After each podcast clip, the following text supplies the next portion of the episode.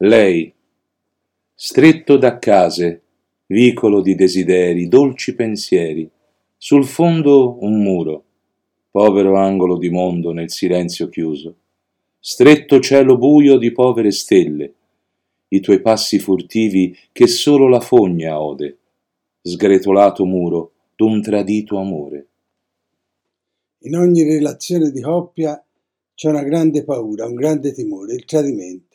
E tutti quanti siamo convinti che il tradimento sia soltanto qualcosa di fisico.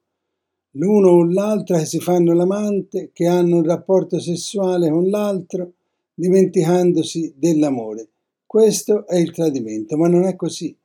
Il tradimento nasce laddove si incomincia a tradire i sogni e il progetto di vita che abbiamo fatto insieme nel momento in cui abbiamo deciso di diventare una cosa sola. Il tradimento nasce quando ci dimentichiamo dell'altro, quando lasciamo che l'altra sia da sola ad affrontare tutte le difficoltà che nella vita proviamo. Il tradimento nasce dall'alienazione dell'amore, di quell'amore che non è più capace di rinnovarsi giorno per giorno, di dare testimonianza di sé, di essere segno di qualcosa e di qualcuno a cui si appartiene per sempre e da sempre, di non essere più segno di una coppia che è nata prima nel pensiero di Dio e che poi attraverso due persone che si sono incontrate, che hanno scoperto l'amore, continuano a vivere nella grande realtà dell'amore divino e del loro amore.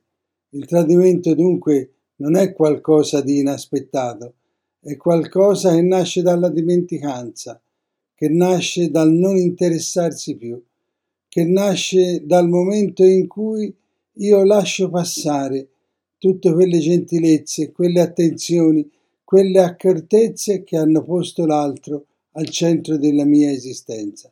Tu sei tutto per me, non c'è nessun altro, non c'è nessuno che possa rispondere al mio amore come rispondi tu. E io mi sento me stesso e io sono realizzato soltanto nel donarmi a te, soltanto nell'amarti. Quando dimentico questo, tutto diventa tradimento e l'atto carnale finale non è altro che il risultato di un percorso che non poteva avere una soluzione diversa. Quindi io vi invito a voler costruire il vostro amore giorno per giorno, a lottare per esso, a non abbandonarlo mai. Il vostro amore è un rapporto a due in cui nessuno viene lasciato indietro, in cui l'altro è davvero il centro della nostra esistenza. Allora dunque cerchiamo di costruire il nostro amore giorno per giorno, spingendoci oltre i confini di ciò che ci pare ovvio, perché l'altro in fondo siamo noi. Io sono Claudio, un poeta ribelle.